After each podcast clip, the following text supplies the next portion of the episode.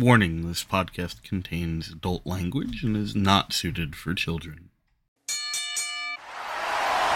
It reminds me of the John Mulaney joke about the diner jukebox because after what felt like 12 wild things with uh, a little bit of rancid Ruby Soho thrown in there, AEW's Double or Nothing is finally in the books. And we're back here at the Squared Circle Sit Down to talk all about it.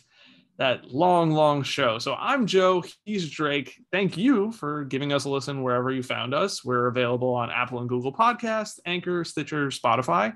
You can also find us over on YouTube at uh, search for Squared Circle Sit Down.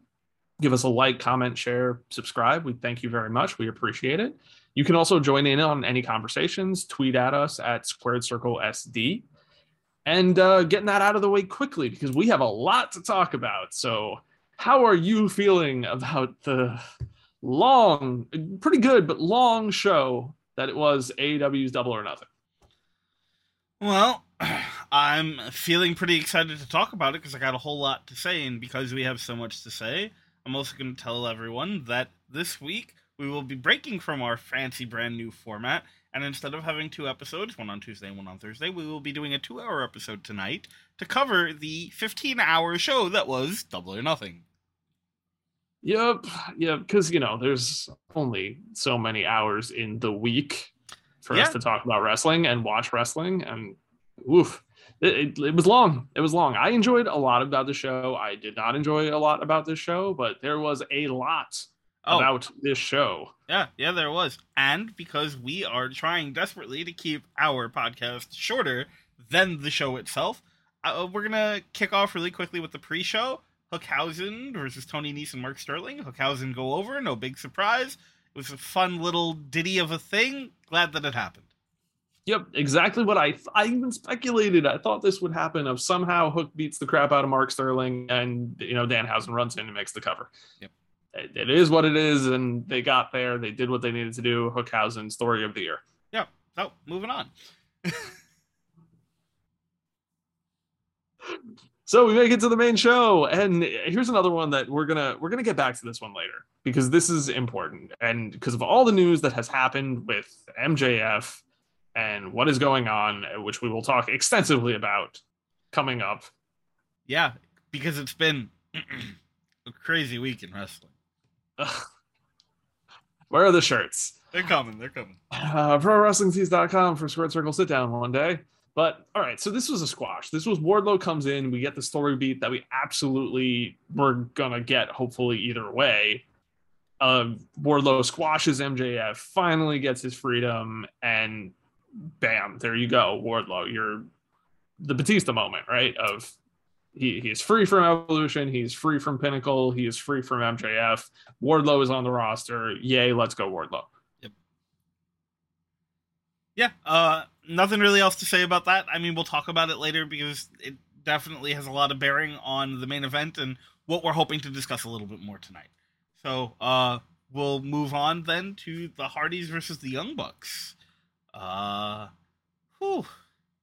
So this match is not where I thought it would be on the card.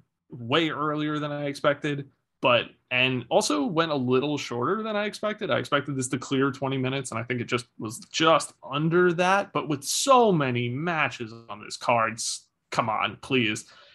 Um, yeah, i I it's weird that I don't have a ton to say about this because it felt like they were going through the motions out there Yeah. until the Hardys just win. Yeah, very much. It it felt like there was no communication or conversation about this match beforehand.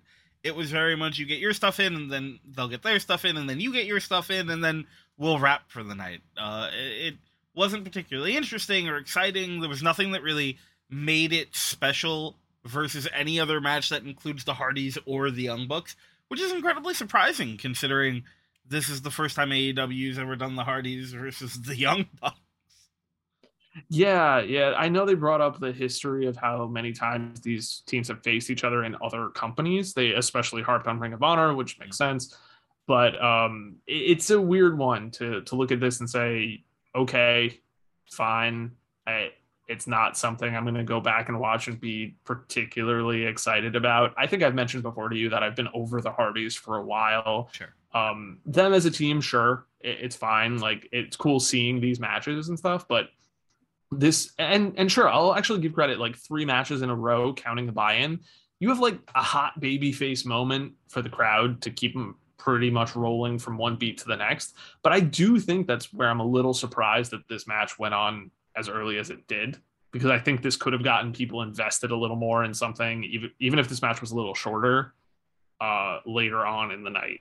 Yeah, I th- I think that the I think it's pretty obvious from the first match on the card that the order of matches got shaken up at some point pretty late in.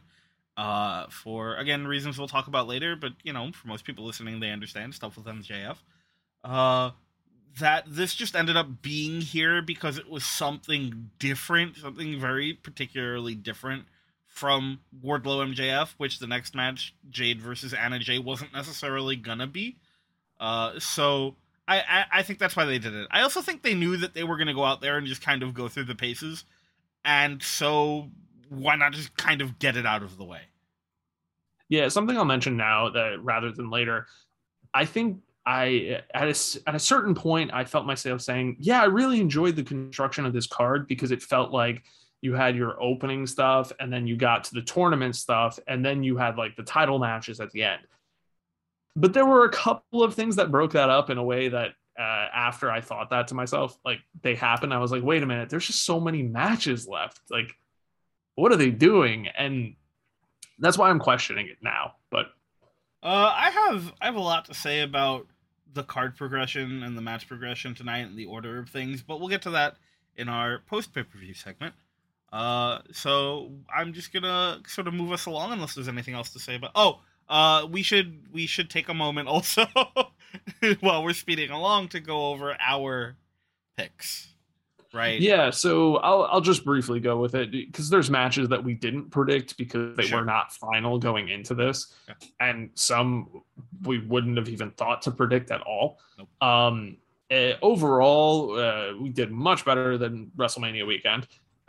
combined and individually. I mean, that happens but, when you uh, watch the show weekly. yeah, yeah, you'd think that, right? That probably would have done even better if we had predicted these other three matches too. Probably. But uh, we both picked Hookhausen. Yay.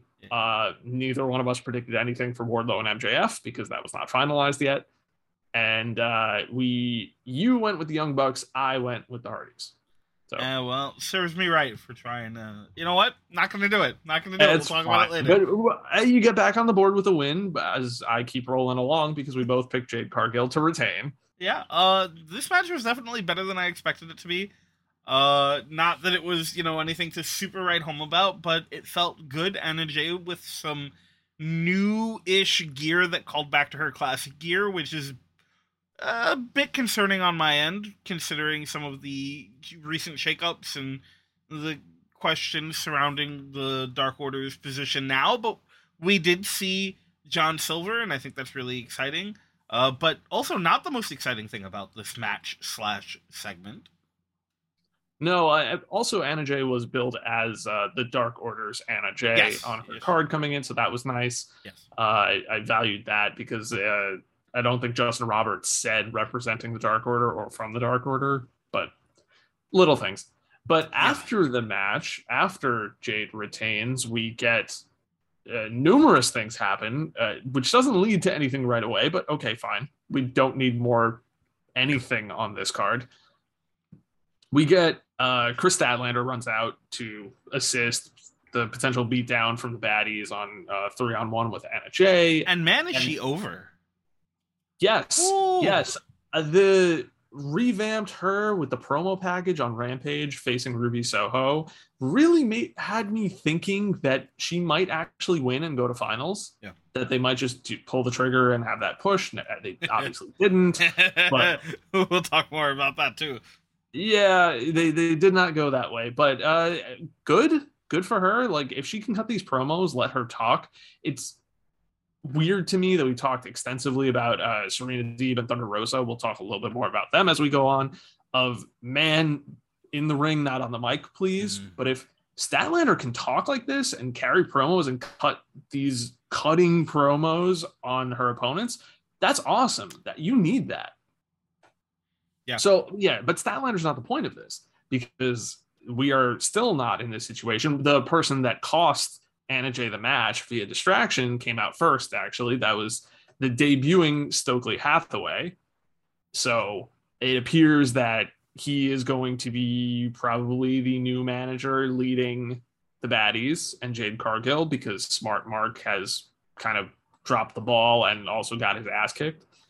Yeah. But, you know, honestly, very exciting. Stokely's fantastic. He never really, well, the one time he got the opportunity to do his thing in WWE, uh, well, now he's here, which I guess tells you what happened with that. But is a guy who has worked his ass off to get himself over on like social media and everywhere else that he can. And I can't think of a better mouthpiece for them. In the post match, in the post show scrum, uh, I believe that uh, uh, Tony compared them to uh, Heenan Bockwinkel, which is really interesting. Uh, and honestly, not something I can see as being inaccurate.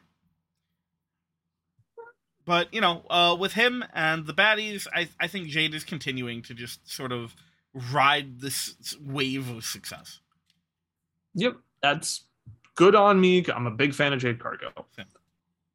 So and but then to even the odds, we got the debut of Athena, formerly Ember Moon, who does not get involved in anything. No physicalities. Bad guys. Uh, well, I'm sorry, the baddies take their leave, and I guess the bad guy of Stokely. Yeah. Is he a baddie too? I think he's a baddie. Yeah. Yeah, he's a baddie. All right, we're gonna count him Does- as a baddie. Does he have any kids? Because then he could be a baddie daddy. Well, he's a baddie daddy now in my heart. Well, So- there we go. Ask him the hard hitting questions. it's what we do here at the Squared Circle sit down. But yeah, so this it's weird to I don't want to like go off and just say, oh well, the stuff after the match matters a little more going forward than the stuff in the match. But It does. Jade Cargill picks up another win. It's a win we pretty much thought that she would get relatively easily. She did. Okay. Yep. Yep. Okay, so moving on. Next, we have the House of Black defeating uh, Death Triangle, which, by the way, Finally. is this is this our ma- our favorite match of the night for this one one specific thing? Finally, Oh, I really liked this match.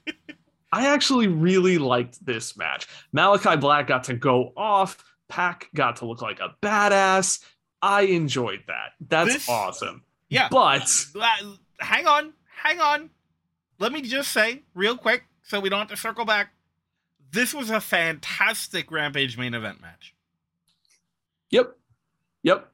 Yep. That's Hell, hell, this was a fantastic dynamite main event yep, match. yep, yep. Uh huh. A hundred percent. You know what? It it wasn't necessary here tonight, but I will forgive it anyway because Finally, fine. uh, after what uh, man just so much stuff happened in this match especially toward the end of it where you get the distraction into the low blow where it's like oh yeah he's a baby face and he did a heel thing even though his name is the bastard so like duh Because even but- as a babyface, he's only a tweener. yeah exactly at Yeah. best Yeah. and so he goes up top and the lights go out and who should appear julia hart who mists Pac in the face and uh, house of black picks up the win Yeah, yeah. Uh, they win now, where it's important to have them go over because Julia's here. So I'm gonna take like half a second because there's one thing I gotta I gotta say about this. So first off, thank all the gods, old, new, good, evil. I don't care that this has happened and we can move on. If we never, ever, ever have to deal with anything relating to this again, ever, I will be happy. Second, please, can we be finished now? They don't need their win back. Let's just have Death Triangle be like, well, we lost. I guess we should figure out what we're gonna do next. Or or literally anything else. But please stop giving us these matches. Even if the singles matches between them would be amazing, I'm just I'm just done with this eight month long storyline. We didn't have to wait for Rey Fénix to come back to do this, which is clearly what happened. And while I understand that they wanted to wait to have this very specific match in order to turn Julia, the reality is she only mattered in that last moment, and she could have done that without surprisingly having not been a part of the group yet. They didn't have to wait four months for this. Yep, and it could have happened on a weekly TV show or on the buy-in. Yep. And and it would have been fine. Yeah. Well, be, they did. The, they were on the last buy-in, so they didn't want to just do it again. Fine. So after this, uh, we get back to back. I'm going to reference they they both happen in a row of the two final matches Yeah. for the uh, the Owen Hart Cups. I, want I always want to call them the Owen Hart Tournament, but it's the Owen Hart Cups that are won. They also got belts. Well, it's the Interesting. Owen Hart Cup, but the Owen Hart belts. Oh yeah, then both their names go on the same cup. Yeah. Yeah. Okay, so in in first up was the men's. I think we have less to say about this than the women's. I have Yeah, one. uh, I have one thing to say. okay, well, Adam Cole has Fuck Adam defeated. Wow, Adam Cole, fuck Adam Cole, baby, has defeated Samoan Joseph. Yeah, I, we knew this was coming. We both picked Adam Cole to win. It, like Darby Allin lost. He is he still had a match tonight for some reason, but he lost. And Joe is coming in with the injury. This was a good match. Like this was a really good match between these two because they're just good in the ring. I'm not saying great. I'm saying good. I disagree. Really? I, I do. I do. This is so rare. I'm kind of excited, but I do. Adam Cole, and look, I'll admit there's a bias. There's definitely a bias because even though I do enjoy Adam Cole, I hate Adam Cole right now. Um, Adam Cole, since showing up in AEW, has had the same match every time he's in the singles match. So to me, this wasn't a good match. This was 12 and a half minutes of the same match I've seen Adam Cole have however many times he's had singles matches this year. In the exact same way, with the exact same pacing and the exact same storytelling, with the same like spots and the same transitions from one part of the like narrative in the ring to the next. The only thing that changed was the body type of the guy he's in the ring with. That, that to me, that's it. And I can't call this a good match anymore.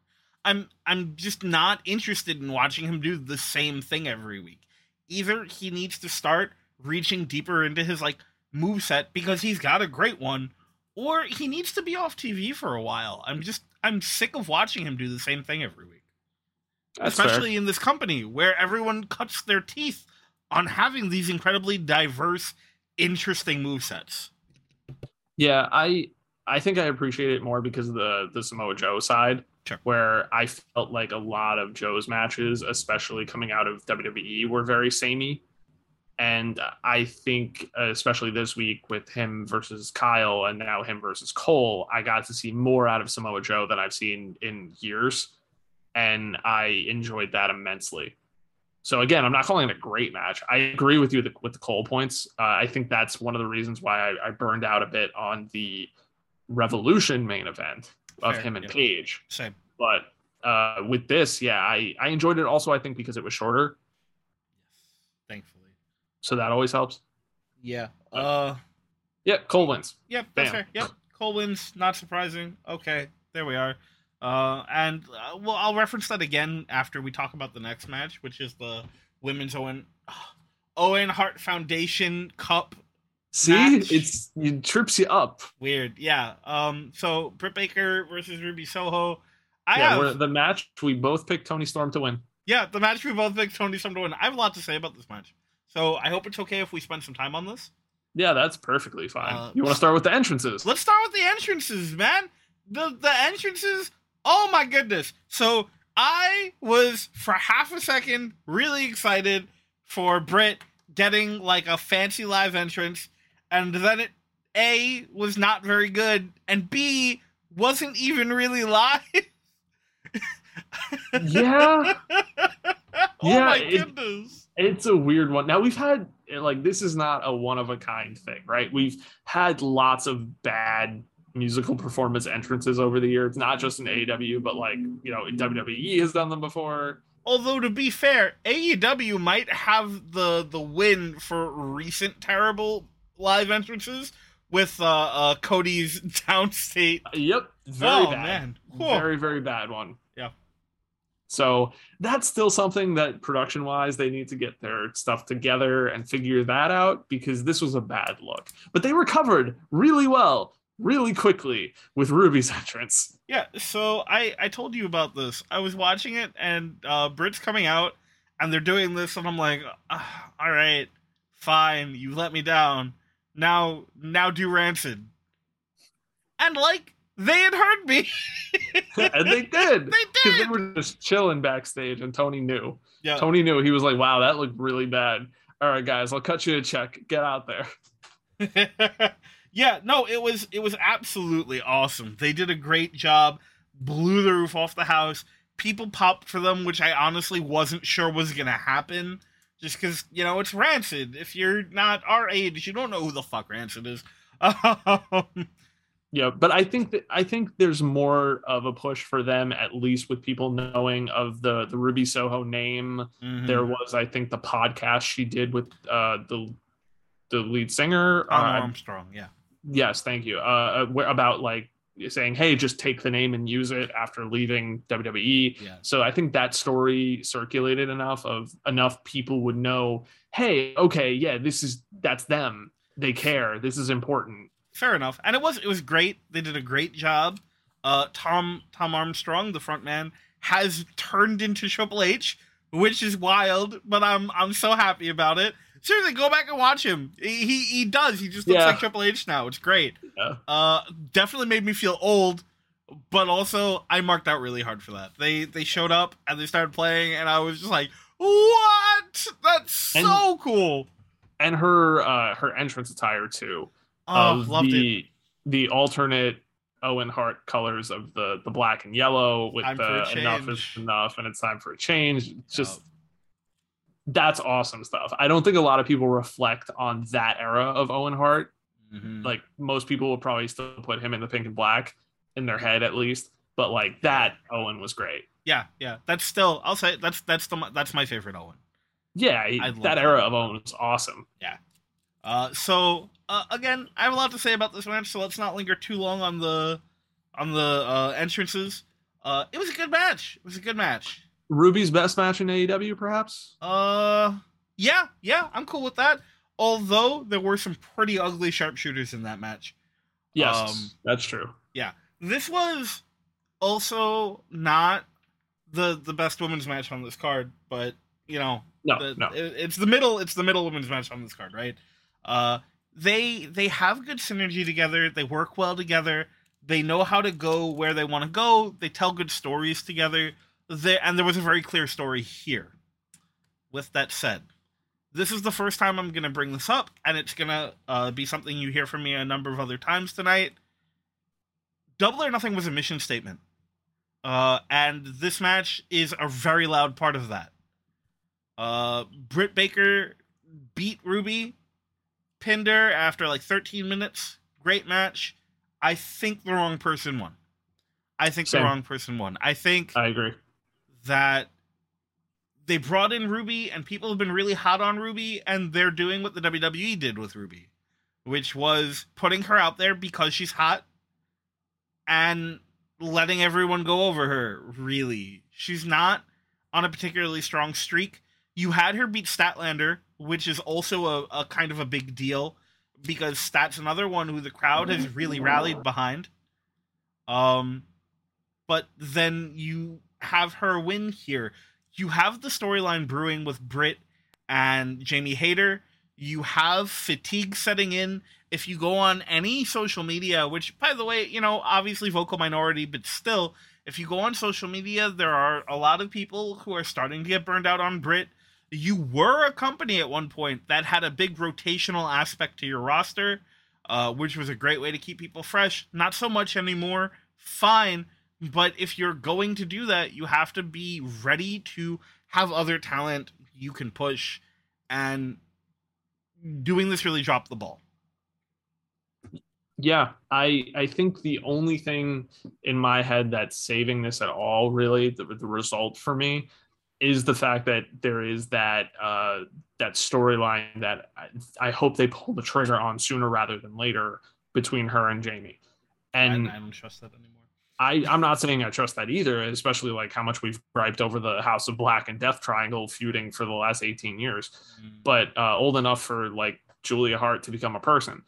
But like, come on, it, just so much of this. I and I agree. We talked before this about how like Britt does not need anything to give her momentum. She's at that level. She's uh, I don't think the longest reigning, but like she had a very lengthy uh, reign as champion and won it in good fashion, lost it in good fashion, had good matches along the way. Obviously, is over with the crowd, especially the closer you get to Pittsburgh. Yep. So awesome. That's fine. Ruby, yeah, like this felt like it could have been an awesome moment for Ruby, and now it's just not. So I, I do wonder what they do for that. As for the mission statement thing, they said multiple times they loved pointing out the fact that they're like, this is kicking off year four, even though it's not the first episode of the TV show, which is in October, but like, okay, Double or Nothing is very much the state of the union for them, Yep. so to speak. It's the state of AEW of, okay, cool, here is where our year, throwing it out in quotes, starts, our season, maybe. I don't know Yeah, that's a good way to put it. Our season. Yeah, it's it's like WrestleMania or the night after WrestleMania, like starting anew. And if that's how they're going to look at this, yeah, they made some choices here to say, hey, look, who are the two people standing up there right now, getting their name put on that cup and getting these belts? It's the power couple of Adam Cole and Dr. Britt Baker. That's You- important. You used the term power couple, which uh, leads me to something I wanted to bring up about this. There's one way that I see this potentially not being the wrong decision. Um, so if it's very likely we can get a segment on, and I'm going to try not to like fantasy book too much, right? Uh, it's very possible that we get a segment on Wednesday with Adam Cole and Britt Baker where they do the whole where the power couple in wrestling thing and you know pull heat and do their thing. Johnny Gargano's been a free agent for a while. His contract ran out. He could have he could have gone wherever he wanted day day one. Fine. Didn't don't blame him. He had a pregnant wife. Uh wants to be there for their it's their first kid, right? Not if so. you don't count if you don't count uh Indi. yeah, it's their first kid, wants to be there. I totally get that. But if Candice is ready to go, which, you know, very unlikely but possible, um then it's entirely possible they show up on Wednesday. It's not outside the realm of possibility. Tony really likes doing those like post pay-per-view moments. Um and although we did get some new faces tonight or uh rather uh, on that night, it was less than we usually do. Fair, fair. We did not get a uh, Tony Schiavone standing at the top of the ramp, and now here's our huge announcement for the evening. Our newest signing is so and so. Yeah, so I think it's totally possible that it, the the idea here is they come out, they talk about being a power couple, and then a power couple who they have, or at least Adam Cole has a very long history with, shows up. Especially since we don't really have anything for Adam Cole to be doing right now. Kenny Omega's still not going to be back for a while, and we don't know what the next plan is for him now that he's won the cup. But here's something that keeps him out of the title picture that he shouldn't be back in a month after losing. Yeah, yeah. And I could see there's a decent number of ways that even if Candice isn't ready and Johnny isn't coming in right away, that you could buy some time with the power couple thing. There are Sure. other people you can keep them busy with. Maybe the whole Jamie Hayter thing happens first and then you come back to it. So I I don't think so, but it's possible. Well, yeah, because if that happens, then I think Britt turns face off that, right? And then it becomes weird. I, I don't know. I don't know. There's too many ways that they can try to make this work. I we're gonna get to a match very soon talking about like miscast people and what the hell is happening. Ooh. So yeah. We, we can get to it right now if you want. Well, just quickly, like a nice little speech, you know, uh, afterward about the whole like legacy of Oh, Owen and all of Yeah. that stuff. I just want to acknowledge that because this is the first time we've really had that uh, in a televised way in uh, since the 90s. Yeah, it was So- and it was great. It was great. so that, that's just a nice thing. That, Yeah. I want to acknowledge the nice things that when they happen. No, But yeah, then- absolutely. But then, and I'll start this one with a nice thing too. We get the, the men of the year and uh Paige VanZant, right? Mhm. Versus uh, Frankie Kazarian, Sammy Guevara, and Tay Conti Yep. in a mixed trios match where the men of the year still have their theme song for being a group, which I am a big fan of. I like pointing out the music. So Yeah, that's, that's, fair. cool. Don't like But- Paige Van Zant's music, by the way. Yeah, it was very, very generic stuff. Yeah, it felt like generic noise. would have done. Could have been so much better. Yep. But but or she could have just come out with them, but like whatever. Um regardless of that, this is a match with six people in it and one baby face. Yeah, I enjoyed this match, but going back to something you said before, this is a Rampage main event. This is not even a Dynamite main event. This is a Rampage main event. yeah, hundred percent. This is a Rampage main event. There's This nothing entire about. story happened on Rampage. Yeah, there's absolutely zero reason that this should be happening here whatsoever. Uh, it it was a filler match that went on way too long. It actually went the exact same amount of time as Samoa Joe Adam Cole. Went on, yeah, yep, and it felt I felt every second of it. With that said, I did dig the use of the Cody Fader. I did dig them coming out just as Maleficent and Birdman. Um, but other than that, I need this to go away and never come back. I'm I- very, very, very, very, very, very glad that this is over. I want to give props to Frankie Kazarian just for playing his role perfectly. Whoever booked this and laid it out didn't make any stupid decisions in terms of like the logic of the babyface in this of I hate my partner, my partner's not here for me. I thought we were cool and on the same page, but we're really not. But I if I just walk out and we lose, then I can never challenge for this title again. So I have to somehow win the match with this dead weight here. Yeah. So I have yeah, and that's what I have to do. And that's legitimately what he tried to do until he lost. Funnily enough, Frankie Kazarian is really, really good at playing that particular character, and it's kind of funny to realize he's done that like four or five times throughout his career. Damn, talk about being pigeonholed. yeah, yep. Uh, but you know, uh, look, all of the stuff that happened in the match was good. Paige VanZant, obviously pretty green.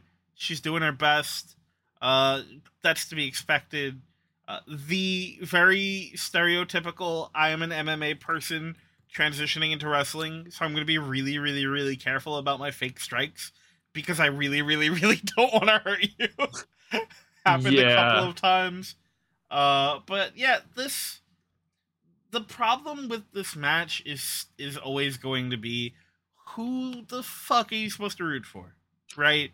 Yep, because Kazarian is by no means over enough to carry it as the one babyface. And even if Kazarian was over enough to carry it, you then are still cheering for another possible Sammy Scorpio thing, which no one wants. Nope. Although I also do have to say, god damn, I love that belt. Oh, it's nice, right? I love it. Oh man, love it. I'm so glad that they're still doing the custom belts. I'm glad they came up with a kayfabe reason for it to be happening. I love that belt. Long may he reign. yes, yes. Uh, hopefully, Miro comes back as a babyface. Yep. Ah, but still. And and you know what? Just keep the vibe going because everything that you're talking about, like that tone, is exactly how I feel about this next match. Well, before we get to the next match, there are the two things happen. Well, one thing definitely happens, which is um the Dante Martin thing, right? Yes, yeah. Well, actually, it may have happened afterward because Oh, I'm sorry. I don't know where all of these interviews were placed because there's like 97 matches, right? Okay, then let's keep it rolling, and we'll come back to this after that. Yeah, I was just gonna be like, we we could splice them in wherever. It doesn't really matter. But just like tonally, this next match was one where I'm like, bathroom break. Do I skip? Do I? What do I do in this situation? Because it, it's the match that got thrown on the card. We didn't predict it. We, you know, honestly, I just don't care. I like both of these guys, But, but I just don't care. And it's Kyle O'Reilly defeating Darby Allin, which yikes for Darby Allin. Yeah, I have, I have two things that I want to say really quick, and then like you can you can run with it however long you want. No, I don't really have Um, anything else to say. I like Kyle O'Reilly. Yay, Kyle O'Reilly won. I like Darby Allin. Yikes, Darby Allin seems to be on this like losing streak where we had him pegged to win the tournament, and now he's in a match thrown on the card to give Kyle O'Reilly a win. Yep. Um, the two things that I was gonna say about this is a, it was fine for a rampage match. Um, Not even and- a Rampage main event. no, just a, ra- a match on Rampage, and B, mission statement. Here we are. Uh, one of those times where a very clear message is being sent. I feel like with Kyle O'Reilly cleanly defeating Darby Allin, um, in a match that was pretty short, and is coming off of him losing uh, in a tournament that should have been a lock for him to an older, more uh, uh, broken down version of what some people would call himself. So, uh, yeah, we'll talk more about that because uh, again, this kind of feeds into my whole my whole kind of overall take of this pay per view, which is the mission statement of AEW and what Double or Nothing means for this company moving forward. So we'll we'll talk more about the the specifics of that later, but yeah, uh, and again, I would have gotten this wrong if if if I had known it was happening and we had had it on our predictions. I would have gotten it wrong. Same, same. Yeah, I would have picked Darby in a heartbeat. Yeah. And now, with only four matches left on the card, we get into the real meat and potatoes of the show. Because it's the three championship matches and the one with everybody else on the roster in it. So, well, hang on, no, because they would need a World War Three sized match to have everyone in the roster uh, uh, involved. But it was uh, quite a decent. Eh, All of the people who they are willing to give TV time to. How about that? yep. Um, but Yeah. this maybe, as far as like wrestling and not sports entertainment goes, this is a match you could argue for as match of the night. I think so. Yeah, I I think so. I, it's not my favorite match on the card, fair. uh, but I think it was one of the best ones. Yeah, and and it's not surprising. Like I've said it for the entire feud of, okay, we don't need the mics in their hands. Just let them get in the damn ring because they're so damn good once they get there. hmm Yeah, um, Thunder Rosa and Serena Deeb uh, did something that we haven't really gotten out of AEW in quite a while, which was just a, a really good wrestling match, right? We didn't need big spots, we didn't need huge moments. It was just a really good wrestling match with an unfortunate uh, sharpshooter involved, which also happened in the Adam Cole match, which also happened in the Kyle O'Reilly match. But whatever. Uh, but it was it was a very very good wrestling match and it absolutely lived up to my expectations. Would watch it again probably will watch it again. Big fan. Hope they run it back down the line. Uh but yeah very very happy with it. Also props to thunder rosa for the entrance gear and for the shout out to the unfortunate happenstance in texas Yeah, yeah. Props to her. I, I know that she is somebody who uh cares a lot and and represents that. Like we talked about like entrance attire and things like that, you know, for Hangman and stuff uh, before, but you know, she's always been somebody who uh, culturally especially represents that in her attire and it's awesome. It's awesome to see there have been so many people over the years that will vary up their look and she's so cool at doing that. But then again, yeah, it was very much just a, a very good wrestling match where Thunder Rosa just eventually catches her and wins. Yeah. And that's how it goes, right? That's how you build the champion. Yeah, Champion wins. absolutely. Yeah. yeah, it was very good, and and it it, it kind of just happened, which I I really appreciated. There wasn't like this huge build up to the finish. It was just kind of like a thing, a thing, bam, hits the Fire Thunder driver. Match is over. Yep. Appreciate As it that. should be. Yeah, too many too many matches nowadays. Uh, I'll I'll sound like an old man. Too many matches nowadays like telegraph the finish. Yeah, get off his lawn. Ah! All right. Uh, and again, we got that one right, right? Yes, yeah. Both of us picked Thunder Rosa. It's way too early for her to just be dropping the title to somebody. And I love Serena Deeb, but I don't see her being the person who's going to win the championship. Yeah. Okay, so let me ask you a question. Uh, oh, first, first, let's talk about the Dante thing, right? Let's talk about the Dante. Thing. Yeah, yeah. Okay, so uh, Scorpio Sky post match interview. Thank good riddance to Sammy uh, not having to deal with that nonsense anymore. Uh, which gets a big pop. Yeah, of course it does, because no one wants to see that again. uh, and then Dante Co- Martin comes out with the weirdest, like, well, just because Sammy can't challenge for it doesn't mean I can't. It's like, well, well, yeah, no one said that you couldn't, guy. And as far Also, as I know, you're you- not like Sammy's tag partner or anything. You, I don't think you've ever had really any interaction with interaction him with him? like that. So yeah, I don't, I don't understand why that's relevant. Y- y- yep, you can challenge for this title. In fact, most of the people who have fought for this belt and lost it have have done exactly that. Correct. but uh, uh, you know, excited for that match. I think that match is going to be great, and I am a sucker for Scorpio's snap to block. oh yeah, he's a Nintendo Switch now. I love it. Yep. Although I was like, wait, Dante Martin's dead now because the lights went out and there's three of them and one of him, and we don't know what happened. Oh, I went to the Shadow Realm. He just blinked him out of existence. Yeah, much like MJF earlier in the night, he has been cast into the Shadow Realm. Oh yeah. All right. So do you want to also talk about the Andrade part of of this? Okay, cool. So Andrade proceeds to shed himself of the Andrade family office, claiming mm. that they're all losers. They were losers when he even got them. All right, cool. That's that's a wonderful look. And then we get the okay, go go but go go. then we got the most important piece of character like growth in Andrade ever. When we finally got confirmation, he knows what friends are. He knows what friends are, Joe. He called him his friend. He understands now. and who is his friend, Drake? Rush.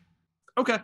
No, I mean it, it's an okay thing. Like I don't have a ton of experience with uh Los Ingobernables and and their origin and stuff. Like I know LIJ way more than I know them. So so for me, there are two, there are two thoughts that I have immediately.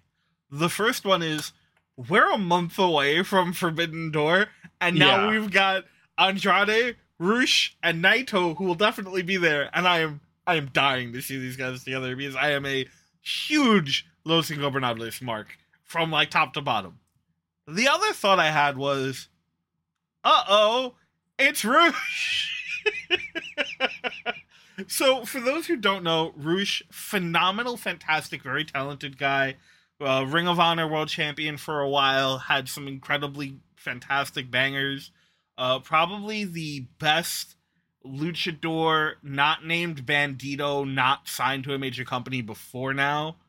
Uh, but unfortunately, he has a very long history of backstage politicking. Um, even going back, like even not looking at at his AAA stuff or CMLL or whatever you want to, like his Mexico stuff. The problem that comes up with Rush is he's v- not even just protective, but overly controlling of the matches he's involved in, and is very rarely willing to take a clean loss that isn't incredibly overproduced. Uh, he was the first guy to kick out of Bandito's finish. He had to take it like three times or something before he was willing to stay down for it. He very much is a politicking guy. Uh, and if he's coming in and his brother, Dragon Lee, who is also incredible, is coming in, and Dralístico might be coming in as well, who's, I think, I forget if he's also a brother or one of the cousins. Um, the, the problem becomes that's a lot of power, or voices at least, to backstage politic in a company that, and we'll talk more about this later, is starting to have what seems like some issues with uh, representation and presentation in their talent. And there there are clearly some people who are disgruntled about that. And Rush is not necessarily a good indicator of that changing. all fair points and well said. We will have to see where this goes. Yeah. Yeah. Um, fingers crossed it works out well. But again, we'll talk more about it later because it is another part of a very clear thing that AEW seems to be doing. Yep. And I think we'll talk extensively about it uh, going into Forbidden Door. Yeah, yeah, absolutely. So I have a question. Should we just start talking about the next match, or would you like me to pull up Wild Thing and just play it a couple times and we can move on? You know, to be honest, I don't know the last time I've listened to Wild Thing start to finish like that. And then to have it happen so many times in a row was just all right. I okay. Okay, this match may be my favorite match of the night. Oh, it is mine, hands down. Start to finish, I, I think. And I'll say this, like I know because I've said this many times before. The hardcore stuff, the blood, all that stuff, like I don't need that. I, I'm way more of a fan of the Thunder Rosa Serena Deeb, like bell to bell, have an awesome wrestling match. Go. Sure. Right. This was so much fun and so creative in so many different ways that I enjoyed the hell out of it. Yeah. Yeah, yeah, absolutely. Um this was so I, I obviously we've talked a little bit about it where I'm like this bastard Jon Moxley not giving us another stadium stampede, but this was exactly what it should have been. This was sports entertainment at its absolute finest. This was great, and I I was dying for almost the entire match. I was laughing my ass off. This match was so much fun, and the music thing I, have seen a lot of people going both ways about it, right? Uh, and like even myself and my partner disagreed with it heavily because she was like, "I do not want to hear this song anymore. Please stop." And I'm like, "This is great. I love it."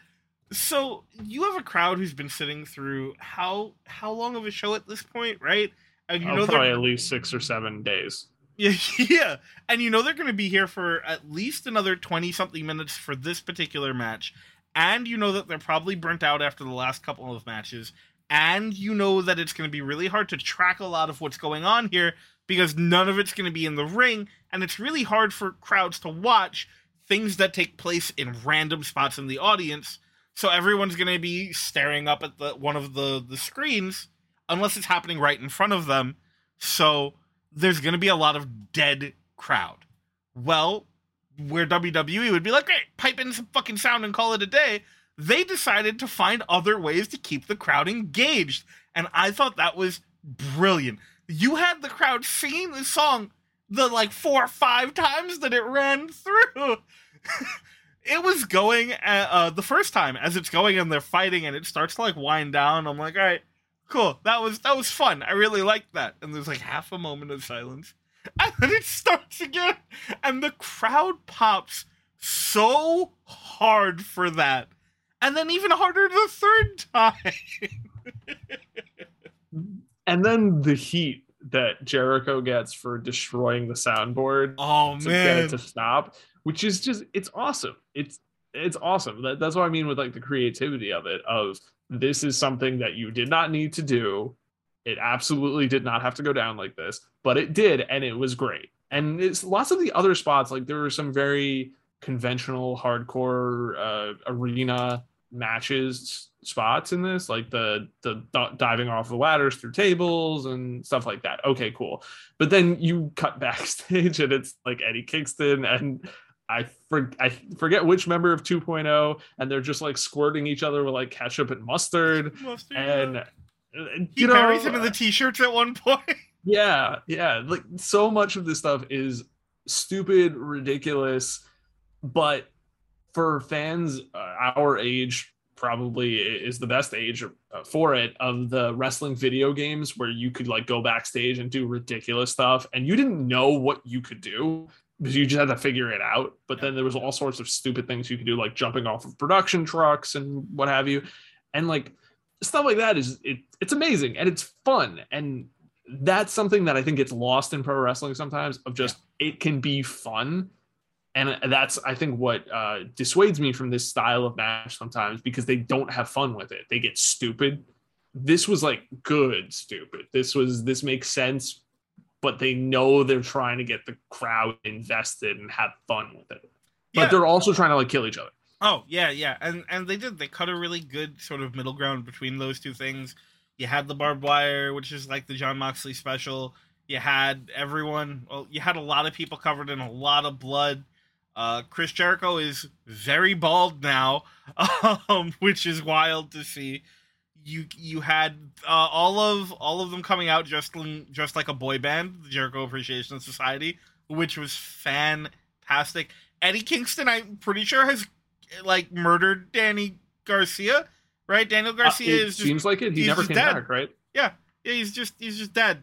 He's got dead and gone, and we're never going to see him again. It's very unfortunate. He had a really bright career ahead of him, but man, does anything does anything work better as like a visual than Eddie Kingston, like a goddamn zombie covered in blood, stomping his way down the mat, like down the the apron with or the ramp rather, sorry, with the the gas can. Oh my goodness. Yeah. Yeah. And I okay, I know we talked before about like the finish to this of like the the heels going over, and we both picked the heels to go over. Let's be clear about that. Um, and I kind of like how they got there, even if I'm not a fan of the whole infighting of baby faces thing. Right, sure. I I'm never usually a fan of the infighting and baby faces gets the heels to just win because it makes the baby faces look stupid. But this is one where it was Eddie Kingston is just so obsessed with I'm gonna kill him that he does not care about collateral damage. So I I think that this is one of those situations where like it just it feels a little bit frustrating to have it have worked out the way it did where Brian had to be the voice of reason after they've spent so much time being like I just want to fight and I just want to hurt people and now all of a sudden it's like, yeah, well, I'm here to hurt people too. I'm gonna fucking hurt him. And Brian's like, whoa, buddy, let's relax for a moment. Uh, and I understand the heels winning here. I know we're most likely building to like blood and guts, which, by the way, if this is anything to like use as a metric, is going to be fucking insane. Oh my god, is it? Uh, but I'm just I don't know. It's it's another thing in the bunch of things that happened at Double or Nothing, which I think is why it bothers me more than it just being what it was on its own.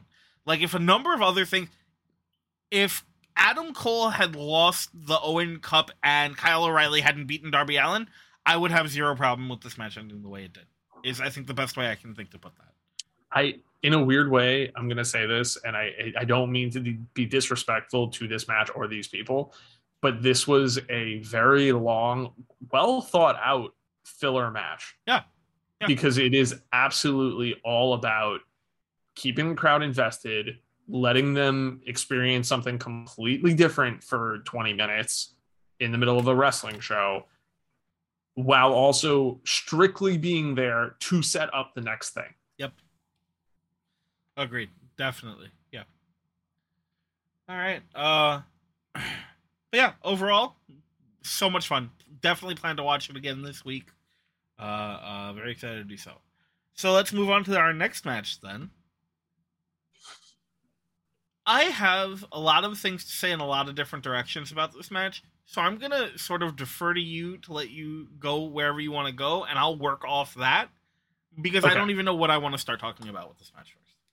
Uh, yeah, there's a lot, right? Like so many people involved. It's another yeah. one. Where okay, so we've got the the triple threat tag team championship match of Jurassic Express retaining over Team Taz, which is uh, Absolute Ricky Starks and Powerhouse Hobbs, and the new team of what is it, Swerve in Their Glory? Is, that what they're calling them? I think that's what the card said. That's so unfortunate. You have the, the opportunity to be like Limitless Drip, and instead you go with this. I, and I feel like that's a miss. Yeah. It's a WWE yeah. tag team name, Swerve in Their Glory. Uh, yeah, they could have done that. So I'm gonna call him Swerve and Lee now, yeah. but uh, yeah, they yeah, okay. I enjoyed this match. I thought this was a very you know look at all the people involved in this match. Like, come on, right? It it, it it's gonna be another one if you watch the last pay per view of the the triple threat of them versus um the Bucks and Red Dragon very similar energy here of a bunch of people in the ring all doing their things. They know what they need to do. I expected more um, in a couple of very specific ways because I I picked Jurassic Express to retain. I know you went with Team Taz because of the potential switch up. This very much I thought was going to be the seeds for something else. It seems like they had been doing that on TV of the Christian and Jungle Boy stuff. We talked about this before. I thought at the very least toward the end, I know it wouldn't be cheating because it's a, a three way match, so like anybody can interfere, but I expected like maybe Christian would do something that would help Jungle Boy win. And then Jungle Boy later could be upset about it, and that would further the tension at the very least. But we didn't even get that. We got like Christian helped by stopping somebody else from cheating, then got dropped on his ass. So, all right, whatever. But okay, all that aside, I feel like that's like really nitpicking on a thing that I think is a fair point to make. But the match itself, I lost uh, probably a year of my life when Keith Lee took the to the air and you know did the tope to the outside. Uh, I will sing the praises of Ricky Starks until I can't anymore. Jungle Boy is Jungle Boy. Luchasaurus played his role fine. Um, Powerhouse Hobbs, I think, is underrated. And Swerve is Swerve. Swerve is great. You know, him and Starks, I feel like could have a best of 97 series, and I will not complain. I feel like I've laid out a million things for you to talk about. So. First, sorry. First, I don't think it's nitpicking. I think it's one of my biggest issues with this match. Um, so Jungle Boy and Luchasaurus have been a great tag team uh, and have been fantastic tag team champions. You are clearly telling a story. You have the story in mind. You know what you're going to do with it. You're set. You you are in a position, in a place where you just need to decide to pull the trigger on what might be the last of the untouched four pillars, right? And we'll talk. I know, I know, we'll talk more about that later. But with Darby losing clean to Kyle O'Reilly and Sammy turning into Cody and MJF in the Shadow Realm, this is the last one. So you have an opportunity to do that and to enhance him by doing the story with Christian that you're clearly building to. The other people in this match are literally on fire. They can't get more over than they are right now. Swerve and Lee putting them together as a team was a stroke of absolute brilliance, giving Lee the ability to do his big moments and then get breathers in between. Great. Using him as kind of a literal and figurative springboard for Swerve. Great and they work so well together. The chemistry is great because their timing is the same. The way they wrestle their matches, even though they're completely different physically, their timing is the exact same. They're so hot right now, and there's no reason for that to, to extinguish. Ricky Starks and Will Hobbs have been hot forever. Team Taz has been doing nothing but winning over the crowd and have been getting bigger and louder and stronger and have never felt as much of a of a big deal as they do right now. There's a heel with the TNT title that's probably out of reach for them right now. Great. The FTW title exists ish, but it's it's been made very clear it's a prop to get them over and not a championship, which is valued differently from a prop in AEW great. Give them the tag team titles. Give either of these two teams the tag team titles. Pull the trigger on your Jungle Boy uh, uh, story. Have him do his stuff with Christian. There's nothing to lose by doing that. You're not waiting another six months till the next pay per view for it. Do it now. Make one of these other teams of relatively young uh, or Keith Lee guys into your new tag team champions because you have such a huge tag team roster. Do it. Do it. Pull the trigger. Move forward. What you did here was make the safe play instead. I have a problem with that. I have a problem with that with the way the rest again, the re- with the way the rest of the card looks. I have a problem with that. You are making definitive statements about some of your talent. You are making definitive statements about the the ceilings for some of your talent. You're making definitive statements about what you expect your show to be and what your fans should expect your show to be. And here is an opportunity to make another big statement, and instead, you let out what is, with all due respect, kind of a wet fart. It was a great match that could have put over a team that the crowd is in love with and continued to progress the growth of one of your young stars. And instead, you decided to continue stagnation. And that's weak. And it's especially weak here. I'll say it. Great match. Very disappointed with the ending. So I remember last time we talked about this, like in the predictions going into it, how because uh, this this segues me into like the main event, which is the only other thing left. And for that, it's we uh, I said like maybe one of the worst things they could do is the the safe ending, right?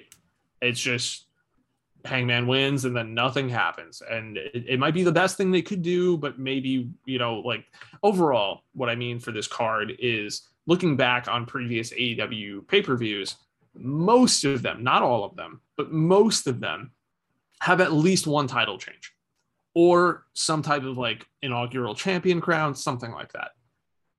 And so looking at this one, I in all my predictions, all my champions retained, right? Like every single one was champion retains.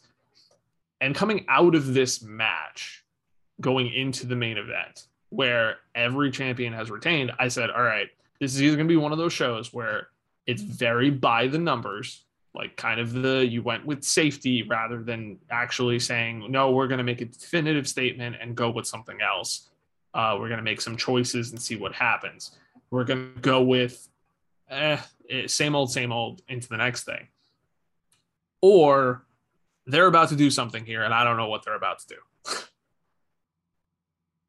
Which does bring us to our main event of we we have a new champion.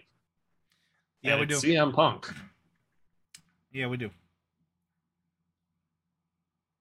This is the culmination of of the night. Right? And in so many ways. Like obviously in the literal this is this is where the night ends and this is what everything's been building to. But in so many other ways, this is the culmination of the night. Uh, I think we have to go back a little bit and talk a little bit about Wardlow MJF here, uh, because to me, I'm torn. Part of me, looking back now and having watched this match twice before we sat down to record this, um, I'm really torn. Part of me looks at what's happened the last couple of weeks and then looks at this match and goes, okay, this was the plan. This was the plan. This was the plan. They have in making Hangman erratic and in having him cut the heel like attack a fan promo, they've been telling us in their way that he's not confident or assured of his victory. He's wavering because, if we're being honest, this is not the same kind of challenge that he's faced since winning the championship. This is not Kenny Omega, who he's a friend and a, uh, of, who he knows very well. This is not Bryan Danielson, who you just have to wrestle. This is this is not a guy who the fans are on your side for. This is a guy who has been nothing but pandering to the fan. For good or for bad, I don't mean it inherently in negative context, but for good or for bad, has been pandering to the fans, and they love him. They love him because of what he did before now. They love him because of what he said here. They love him because of what he's done here. They love him. So, that's hard when you're Hangman and your identity has essentially become I'm the AEW champion because that's how I see my value. That's my worth is in winning this title. And now there's someone who they love maybe more than me. And so he's unsure and he's unsteady and he's erratic. And so he tries to play the one up spin game, right? Punk pulls out the buckshot. Okay, cool. He hits the GTS. Ah ha ha. See, we're even, but we're not even. We're not even because you felt the need to do the GTS. You should have gone, yeah, but fuck CM Punk. But Punk knew that wasn't what you were going to do, and that's why he did it. He's been doing this longer than you have. He understands it better than you do. And you know what? Yeah, he is a smarmy asshole, but that's kind of his charm. And coming into this, you have an amazing match. It was. It was a very good match. It was a very good match with a very good plot. And then the ref goes down and you have to you have to make the decision. And Hangman goes, "I can't do it." Just long enough to lose the belt. I can't do it just long enough. I can't beat CM Punk. I can't win without them on my side. I can't be the good champion anymore. So he loses. It's a story and it's there if you look for it. The other part of me says if this stuff with MJF hadn't happened, Hangman would still be champion right now. This was a decision made because now we've potentially lost one of the biggest names in this company. And this is not just one of the biggest names in this company, but a guy who I think most people, definitely us, thought was was the next in line to be the AEW World Champion. So, what do you do? Well, Punk's only going to be around for so long. He's in the twilight of his career, no matter what anyone says. I don't care if he signed a 10 year contract with them, half of it's going to be as a producer. He doesn't have that long left. And he's super hot right now. Much like what I said with the tag team match. What do you do? Put the belt on him. You put the belt on the guy who's super hot right now because he can always turn heel if you need him to because you can't get MJF back. Because he's a safe person to take the belt off Hangman, regardless of if he's face or heel. Because it furthers the Hangman story. Because, because, because, because there are a thousand reasons to do it besides this was the plan that are completely because MJF is no longer potentially an option. And I'm very torn between those two. I'm very, very torn between which of those two is is what what happened here. But and this is the last, and then I'll shut up and, and let you you know go off on this. Yeah, shut up, Drake. Uh, yeah, no, fuck me. Um, I didn't think I would say this. Coming here and sitting down and, and like doing the pre talk the pre show like discussion with you that we always do, and thinking like as we're talking about what we're gonna talk about next. I, I don't think I would have said this until this moment as I'm laying it all out. I think they made the right choice. I I don't know that it's a choice I like or that it's the right choice for the company I want them to be. But for the company that they they are and that they want to be, I think they made the right choice. So I said to you in before we came on, I said there's two ways for me to talk about this match and that is the kayfabe way of the match itself, right? What happened, me as a fan, and then there's okay, well, what is this as AEW as a company? What happened with MJF? Is this a work? Is this a shoot? What's going on? Do they have plans going forward? Do they know what the plans are going forward uh, because of MJF and what have you? Uh, yeah, we talked about MJF is going to be the guy to dethrone Hangman. Or if it's not MJF, it's Cody. And then maybe MJF dethrones Cody, or maybe Cody dethrones MJF.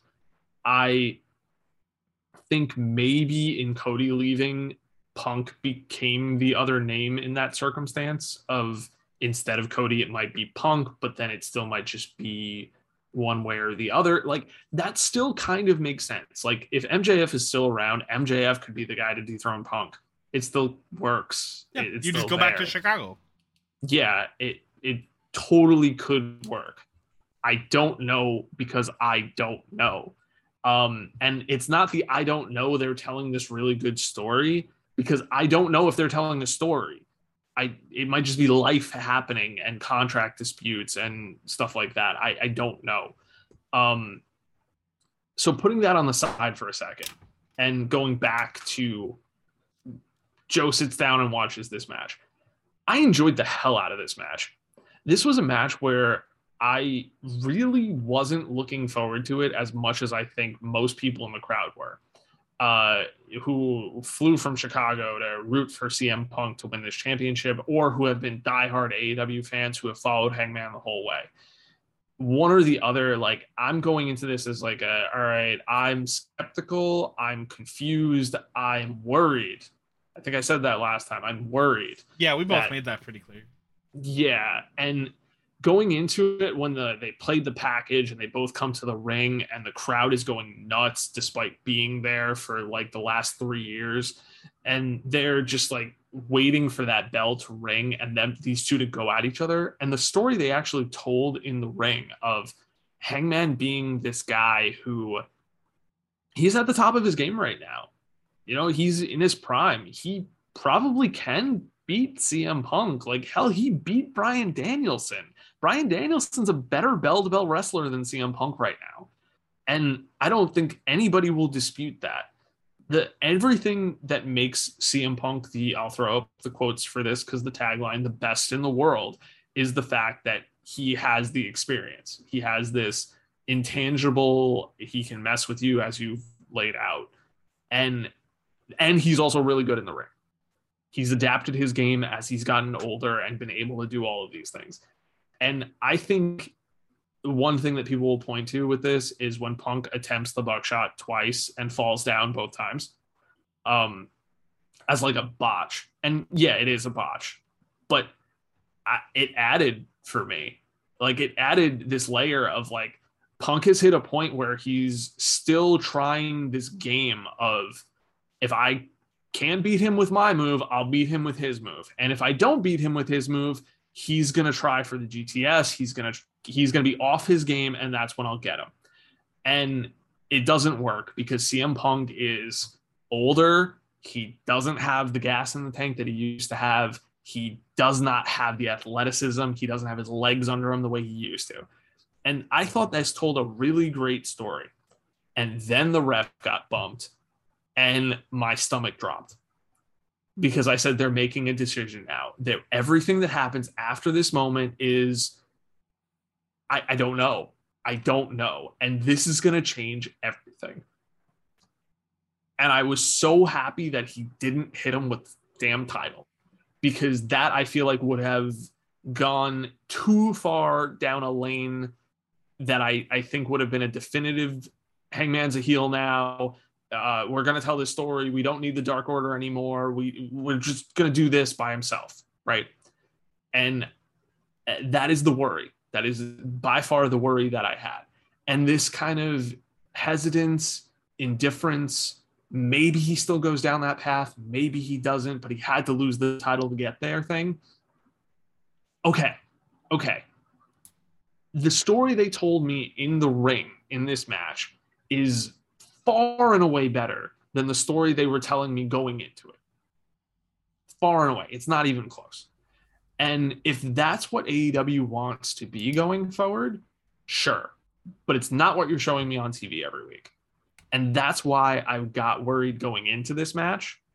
Because if you have guys like Hangman and Punk and Danielson and Moxley and so many others who are capable of telling these stories in the ring, bell to bell, you have to make the creative process to get them there make more sense than it's been making. But yeah, uh, me watching the match, great match. I actually really liked it. I'm genuinely, I'm kind of happy Punk is champion. I, I, it's a weird thing to say because I was so on the Hangman train, and I still am. Like I'm a big fan of Hangman Page. I'm a huge fan of guys when I'm not a fan of them and then they win me over. And he won me over so strong. My biggest, biggest worry in all of this is that people look and say, well, Punk is champion now. We don't need you anymore. And we don't need you at that level. And we don't need you to tell that story anymore. And we're going to forget about it and go somewhere else. You just said the magic words, Joe. You just said the words that I want to spend most of the rest of this podcast talking about. Let's go. We don't need you anymore. We don't need you anymore. It's a, a phrase that I think is going to become a terrifying thing within the corridors, the hallways, the locker rooms of AEW. We don't need you anymore. And I'm not talking about the like doom posting that people are doing about them letting people's contracts run out. I'm not talking about the the way that you know. Uh, I'm not even talking about like Stu Grayson getting let go, which you know I'm I'm not gonna lie, I'm still very salty about and will be for the foreseeable future. I'm talking about something way bigger than that. Um. So, MJF, we're gonna. Do you mind? Can we can we talk about this a little bit now? No, we have to. We okay. have to. Yeah, M- MJF no showed at a uh, at a meet and greet, and there's a lot of talk. There was there's been talk for months um about it about MJF being upset about MJF not being happy with where he is um, and there have been a number of reasons cited, but it's been hard to pin down. There have been some talks about money, which makes sense. He doesn't seem to make a lot, which is obscene considering, you know, he, what he's been doing in this company. But he doesn't seem to make a lot. He wants more. Great. Tony's willing to offer him more, but he wants him to sign an extension. This is a completely reasonable request. Sign on for longer, and I will be willing to invest more money in you. perfectly fair. What happens when they don't need you anymore? What happens as this roster continues to grow the way it has, and you have guys who are collecting paychecks bigger than anything that you expected to see thrown around in this company when you first signed with them? What happens as more of these names come in in the twilight of their careers and get more screen time?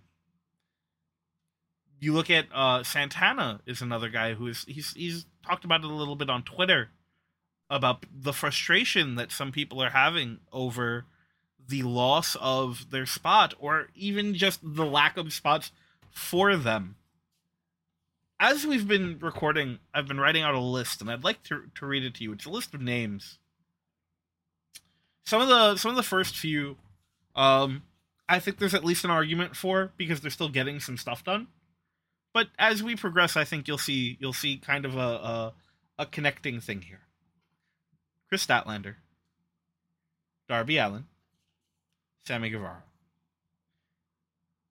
Pac, the Lucha Brothers, Santana and Ortiz, Lance Archer, Jay Lethal, Private Party, Orange Cassidy, Penelope Ford, Nyla, and Miro. These are all people, some of whom are still on TV, most of whom are not really, but some are. But even the ones who are, are not even remotely close to where they were at the beginning of this company's birth. Look at Pac, who maybe had the best match of 2019 with the Iron Man match against Kenny Omega. Quite possibly. Feels like a lifetime ago now. The Lucha Brothers, who maybe are the best luchadors in the world right now, both on their own and as a tag team, who had a incredibly short tag team title run that didn't have too many memorable moments. And then when the opportunity arose for Penta to do solo work because his brother was hurt was effectively wasted. This is a guy who's a world champion level uh, competitor with a guy on the microphone who, when he's not dressed up like the fucking dungeon master, is all the mouthpiece he needs. And they couldn't figure out what to do with him, really. Sammy Guevara, one of the pillars of AEW, trapped in effectively talent hell right now because they couldn't figure out how to change a story to fit him. What is that? This is a guy who you went, he should be the TNT champion more than once. He should beat Cody. He's a guy who we have stock in, and we can't commit to him one way or the other. So we literally will slot him into the Cody slot. Santana and Ortiz, there's no reason they shouldn't have been tag team champions by now. None, none whatsoever. There's there's no reason. There They've been here since day one. They've been working their asses off, and they they're over every time they come out. They're over. But when was the last time they had a title shot? When was the last time they were involved in a in a storyline that didn't have to do with someone else as the focal point? Lance Archer is literally a machine to put over your champions. He has an incredible look He's a scary fucking dude. You can't figure out what to do with him? Miro? Miro, who got hurt, but then was fine before. So now he's off filming something. Great, fine, and like good luck to him. But you can't figure out what to do with Miro? Miro, who again was one of the most over people in the company at one point. Like, as a heel, destroying people that got hard pops was still over. Private Party beat the Young Bucks on the first episode of Dynamite. Did they have growing to do? Hell yeah. Has AEW fostered that? No. Hmm.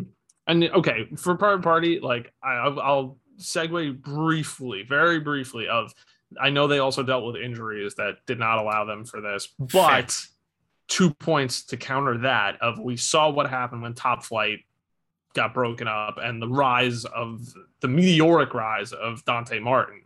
And but then also you literally just have private party called like garbage and losers. Yeah, yeah. On trial. yep, yeah, because they've been treated like stooges for another terrible storyline that continued to get TV time because you were spinning your wheels until Jeff Hardy showed up. And even before that, we're going, well, shit, I paid all this money for Matt Hardy. I got to use him. Which is what I'm. The real reason that I'm bringing this up is, is for that. Well, shit, I spent all this money for this guy. Of course I'm going to use him.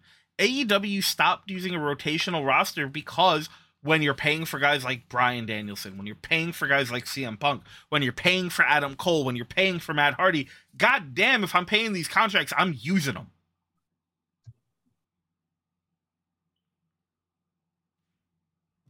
I mean, as well you should, right? Like let let's just like sure. you know business yeah. wise like if you are yeah, going to yeah. pay these people you use them I, I understand that but to your point it's the and kind of to the point of a lot of people that have talked about this for months now eventually you're going to see the ramifications of a massive roster with so many names and roster bloat you just are you can't run uh, a three month feud let's say because that's for AW that's long in in when you actually have matches. Six months if you're never going to have matches with these people. Sure. But like, you can't have a multiple month feud of champions versus challengers. One championship team, one challenger team against each other. Just those two teams and get the 16 other teams that you have on your roster TV time. Yeah. You can't do it. You just, I don't care how many darks and elevations and whatever you have, it's just not possible. So when it comes time for like, well, when's our title shot? It's like, oh, well, currently you're number 14 in the queue. So 2024 is looking real good. And don't worry, you're signed through then. But we'll heat you up in 2023 to get you to that level for 2024. Yep. And until then, you'll get sporadic matches, or you're the second and third and fourth and fifth in a faction supporting somebody else. I mean, cool. I love Roppongi Vice. They're awesome. But like, yeah. when's the last time the best friends had a match? When's the, we haven't even seen Orange Cassidy. Well, like, I know, I know he got hurt, but still, like, we don't even see him. It's like he doesn't exist. Yeah, agreed. And uh, and and the other potential side of that is someone like Ruby Soho.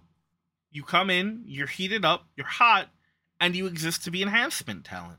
Sometimes glorified enhancement talent, sure, but you're treated like a good hand, and, and it's incredibly I, frustrating. And I think that's why like we were so surprised when you were saying, "Oh, it's going to be uh, Anna Jay versus Jade Cargill," because it's like, well, one, this has kind of happened already, and two, it feels like Jade Cargill has gotten to a higher level than an Anna Jay right now, and that's not to disrespect Anna Jay. It's just like, well, you have all these women who are at this higher level, and yeah, all right, most of them are in the tournament, but you're telling me that like oh it's too soon for them to face and even lose to Jade Cargill. But like why? Yep. And yeah the women's division is a little bit of a different case with them but like not completely uh, but the tag teams you can see it in spades for years now of they have so many tag teams and you know, when are you going to use these guys? Like, I was the one who's saying, all right, you got to have more like triple threats and fatal four ways and stuff with the tag teams, just because, like, at least get them on the card. Come yeah. on. But now it feels like they're finally hitting that point of, yeah, we have to do some triple threats because otherwise, like, you know, one of you is going to get left off. Like, who do you leave off? Do you leave off the newly signed Keith Lee and the newly signed Swerve Strickland, or do you leave off? Team Taz who are getting over like crazy and are the actual heel team. You yeah. know, who do you leave off? So they go with both. Okay, cool. But you're not doing that weekly on TV all the time. So yeah, when's the next time we're going to see Lance Archer? I don't know. And I worry that part of this is Tony Khan having too many toys to play with. Well, that's right? exactly it, isn't it? Yeah, yeah. Um, I I'm trying really hard not to pin it on any one thing specifically because there's a lot of there's a lot of pieces we maybe don't know, right? And as as much frustration as you know, I clearly have over this, which I think I made clear, and I apologize for for getting as, as loud as I did at certain points. But I, I I'm pretty frustrated about some of this. It it does it feels. I'm really reluctant to say this because even with the explanation that I'll give, people are gonna latch onto it. There's almost a a, a WCW TNA esque thing here, and I'm not saying that they're doing what they did and are gonna collapse and fail, but there's definitely a, a thing here where they're going, here are names that you're right, yeah, how can you not sign them? But by signing them, you're alienating guys who you have actively spent time building we've talked before about how AEW is a different company than it was when it started. And that's never felt more true than right now, right? When if you if you go back to 2019 and anyone who like has been watching the show and seen the trajectory it was going in and showed them this card, they'd lose their minds. What is this? What kind of fantasy booking nonsense is this? Is the first thing that you'd hear, right? And you you look at the the way things look now and where they're go- they seem like they're going and where they've put their stock yeah AEW is a very different company now. And uh, again to kind of follow that that almost WCW TNA esque thread it's of course we pick these guys up. How do we not?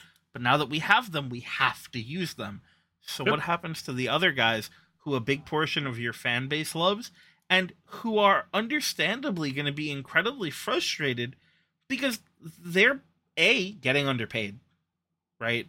Probably a lot of them and b are being told well yeah you're getting underpaid but don't worry because either we'll extend your contract and you'll make more money even though you're rarely on tv or we won't extend your contract. You're not really on tv that much. And eventually yeah, you will be let go and no one will have cared about you anymore and you can go do the indies and I guess work NXT if you really want to.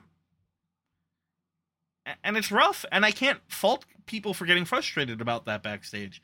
And I'd be surprised if it's not something that starts coming up a lot more often. And the Cody thing and MJF now, if this happens, is going to open a floodgate for people who had gone, well, this is supposed to be the promised land to go, well, well, maybe it's just another wrestling company. I mean, yeah, right. Like that's the thing. It it feels like, uh, and I've I've made plenty of baseball references. Apologies to that, but I think you can apply this to a lot of different sports. But it's the you have somebody who you've drafted or or signed like you know in a developmental role and you say, all right, we're going to get you and you're going to be our new insert starting position here uh, one day. And maybe they call you up and you start getting some reps, but then another team says, actually, we're releasing this person or this person's on the trade block over here. And they fill that exact position and they are an experienced all star level veteran. And the team is like, well, we have the space, we have the money, we can get them. Obviously, we're going to get them. They make us a better team and then they get them. And now that young talent is either back in the minors or just on the bench because they're blocked. Their position that they play, that they're there to play, is being taken by somebody else. And yeah, that person is older, probably toward the end of their career, maybe even the end of their contract, if the case may be. And they'll, in a couple of years, maybe even the end of this current year, they'll move on to something else, they'll retire, they'll be a free agent again, whatever the case, right? And then that person will start getting reps again. But it's also the thing of you have to wait for that. And if you are not comfortable waiting for that, can somebody really blame you? No, not really. And and in sports, there's a little bit more of an understanding that that like that's gonna happen. That's kind of how these things goes. And there's hundreds of years of experience with all the sports combined of how these decisions are made to not completely block young prospects. And if you are going to block your young prospects, you may as well trade them away to be fair. Yep. You can get a better piece, uh, maybe another prospect that won't be blocked and be a winning team now, whereas another team can use that prospect and they'll get reps someplace else. Okay, cool. Wrestling doesn't exactly work that way because we only have so many big companies that can hand out million dollar contracts. And WWE is in a phase right now where they're not scooping up people and they don't want to scoop up people that have a ton of experience already. You are either a top level main event star and they'll take you, somebody with a massive experience in another world that will have crossover appeal, or you're 20 years old. Yeah. That's it. That's what they want right now. And if you're AEW does not have many of those things at all. So if you're leaving AEW, you, where are you going? And that's got to be a scary thing because AEW, as you said, was kind of the promised land for people who were saying, Hey, I'm the person that nobody else has given a shot. And yeah, a lot of these WWE or former WWE twilight of their career people were also WWE cast off. So I don't want to say, like, oh, well, you know, they're being unfair, but this is a business thing of, well, how do you make this fit? and I think for Tony Khan, it's like, all right, you wanted to make all of this fit, but you took what you could get at the beginning. And then when more pieces became available, you just said, cool, all right, I don't need the prospect pool anymore. I don't need a giant prospect pool anymore. I could have a much smaller prospect pool. And I'll scoop up the people who are pre established names. And yeah, that feels a lot like uh, TNA back in the day, especially. Yeah, and you, in doing so, you blind yourself sometimes to the talent who you should be focusing on. The fact that you have a guy like Darby Allin out here losing cleanly to Kyle O'Reilly is insane to me. That's that's nuts. It it makes zero sense when you've worked so hard to make him such a big deal and Kyle O'Reilly, up until this point, is a tag team guy in this company. Right? He's a tag team guy. He's been nothing else. Sure, he's had a singles match here or there, but most of them have been against other tag team guys. And then you look at the mm-hmm. the Owen Hart Cup is another great example. Tournaments are a great way to build your growing talent. So obviously, who do you have win? Adam Cole. Adam Cole, who already has, has had two world title matches back to back, Adam Cole, who the crowd already acknowledges and is aware of and, and already has their feelings on, Adam Cole, who does nothing to elevate this or be elevated by it. Why? I mean, why defe- was... defeating Samoa Joe, who is another guy who is at the end of his career, yeah. who you could say many of similar things about, and him winning would have kind of been similar, right? Like yeah. not exactly the same, but similar. So, I mean, similar enough. Absolutely. Yeah. He he gets no benefit from it. There's no upside to it. You could have had a guy like um so Orange Cassidy's hurt, right? But yeah. you you could have had uh, Rey Fénix could have won this because again, the only thing that was really relevant about the Death Triangle House of Black match that happened at Double or Nothing was Julia Hart. And you could have done that anywhere at any time. Before now, even. And have blown this off so that it didn't matter. You could have done something really cool like a Lucha Brothers final. You could have straight up had Penta versus Fénix. Two guys who, again, they're brothers. They're not only are they brothers, they're your dream match. They're brothers who wrestle different styles, but still will never have less synergy than anyone else that you'll put in the ring together because they grew up yeah. wrestling together. Yeah. You do that. You you have Pac in this in this tournament, right? Because how do you not? You have Darby in this tournament because it's a huge accolade for a guy. You have Buddy had, Matthews in this tournament. You have Buddy Matthews in this tournament. You have so many options. Or hell, put Malakai in the tournament. I don't care, but like, sure, whatever. Yeah, you know, like have those things happen where, where like you're gonna take these people and just do something with them. Like you have all these factions where they represent something, right? And they're all trying to win by beating each other, but yet none of them are in this tournament. Yeah. Cuz just conveniently they're not except, you know, the undisputed elite, but that's it. Yeah, the the the guys who don't need it. I'm sorry, but it's true. They don't. There's no, they no don't. And and to be fair, like lots of these people don't need it But in the context of AEW, what else are they doing? Well, And to your point, Adam Cole is a guy who seems to be doing everything every week. uh huh. He has singles matches, he has tag matches, he has like faction versus faction matches, he has promo segments, he has mixed tag matches. You know, he has feuds consistently. And I, again, to the point before, there's nothing wrong with saying, like, you're gonna heat up Adam Cole because you paid to get Adam Cole. I get that. That's fine. But if you are going to say like, well, CM Punk has to be on the show and Adam Cole has to be on the show and you know, insert all these all the champions have to be on the show, blah blah blah, all this stu- stuff, then it turns into well, who are they feuding with? And there's only so many slots available. And if some of them are feuding with each other, okay, those slots are taken. Yeah. So where does everybody else go? Dark, Elevation, you get cycled in in 2023. Um, I think that there are, there are still some really good places that they can go as a company from here. Um, like easily, easily. It's not even like difficult. Uh, things like Punk being the champion doesn't have to be a bad thing. Things like, although again, I'll I'll say it. I could have gone my whole career uh, career. I could have gone his whole career without him winning the world title in AEW and been happy with it. Uh, because he didn't didn't need it. But again, if you're gonna do it, this is the time to do it because this is the right choice for what you're doing with your company now.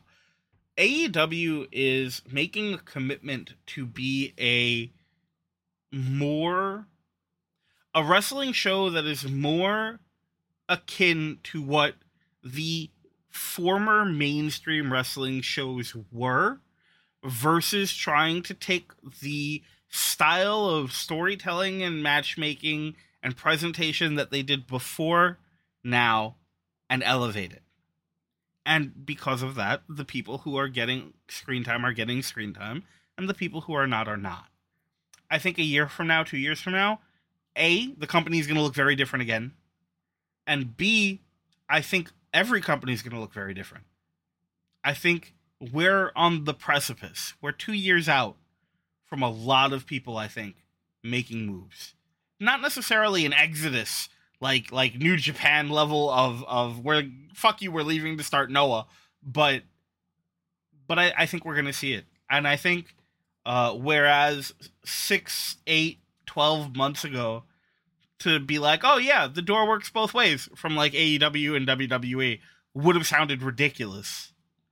In a year, I don't think it will. I think it'll just kind of be how it works. But it doesn't have to necessarily be a bad thing.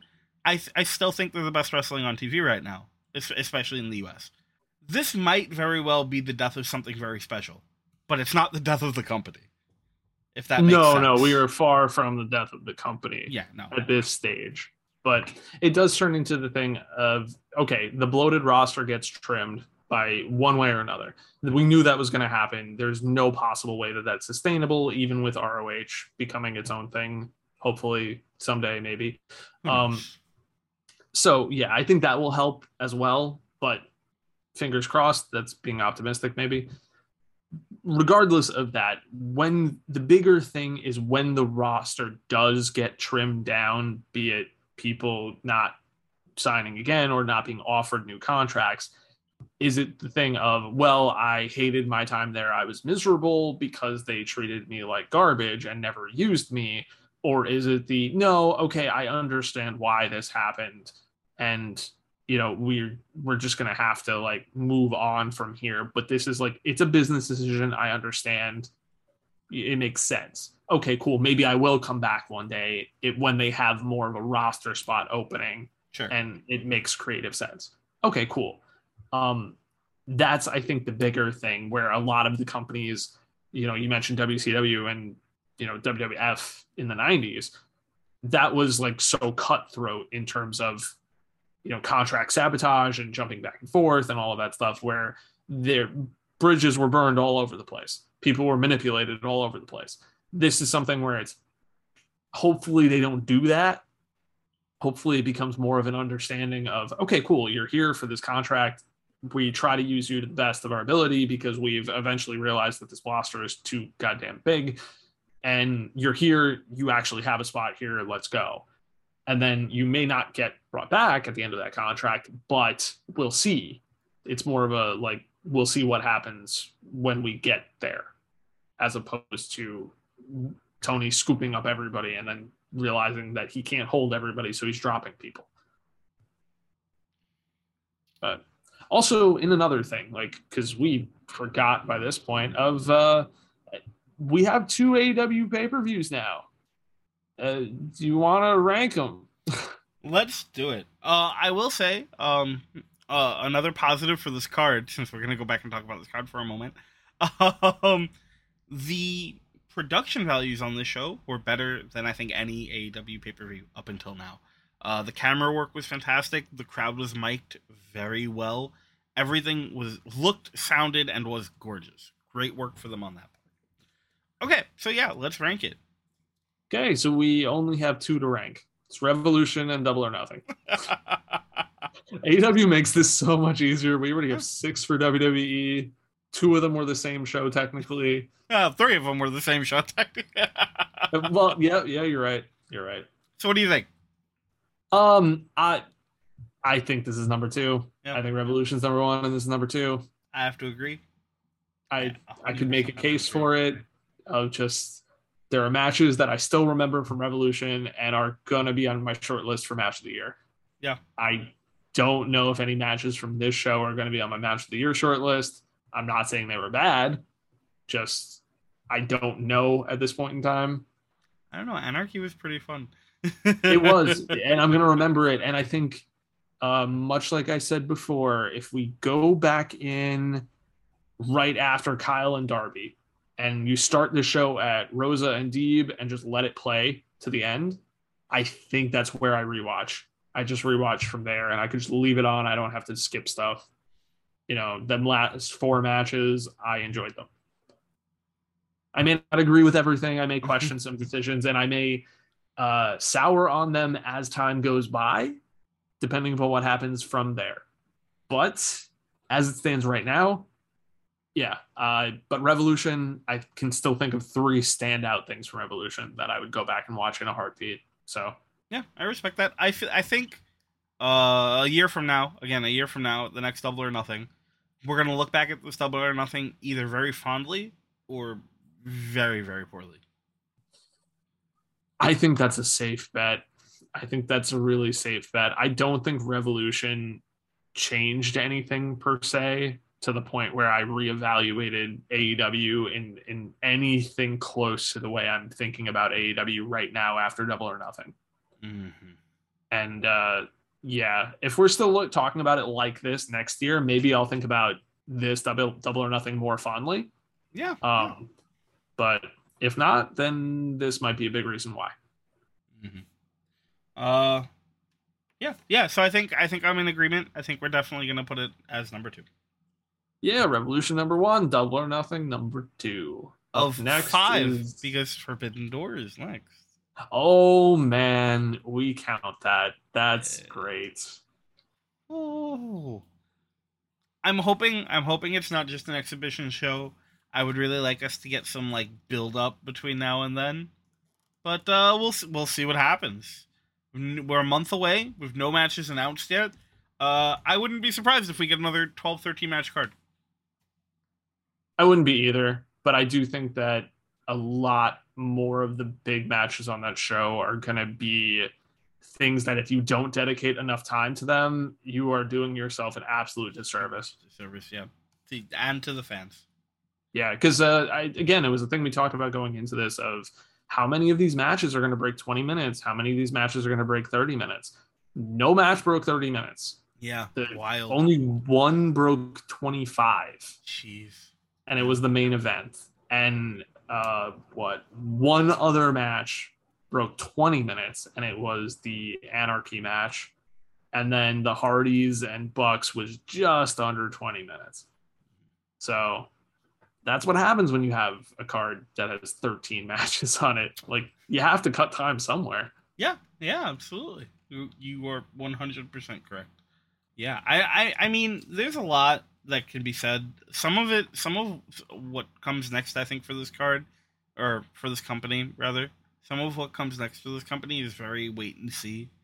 which has been true for a while now. Uh, we have to see more about the MJF thing. Uh, how much of it is is a work? How much of it is a shoot? Sean Ross Sapp is saying that there's a sit down scheduled with MJF and Tony Khan, uh, which we'll see what comes from that. It's it's weird. Per, so speculation time, right? Personally, I feel like there was a moment of MJF deciding to no show the meet and greet. He was upset. He was frustrated. He did what he did, and then I think things were worked out before before Double or Nothing happened. I do, and I think we're getting work now. It's one of the things that was said. Sean Ross Sapp said he talked to MJF after the pay per view, uh, or or after his match rather, and MJF said that he showed up late, worked the match, left immediately. But if I'm Tony Khan, if I'm anyone running a show, and I have to I have to know what my card's gonna look like. And even here where things clearly got shifted around to make this happen, and MJF may have left right after his match. I'm pretty sure he did. But you can't just walk in five minutes before Pyro hits. It's not gonna happen. They would have already announced the match was gone. They would have had a, a different plan. But but there's no way MJF walked in at the beginning of, of like the night and was like, yeah, okay, I'm here. Fine, fuck it, let's do the match. There's no way. So at that point, I feel like I feel like it's a work. At this point, it's a work. I played the role of skeptic with Cody. I'm gonna continue playing the role of skeptic with MJF. I said to you privately, MJF is probably the only guy in the business who could actually do stuff like this and work people because he blends character into real life probably better than anybody else right now.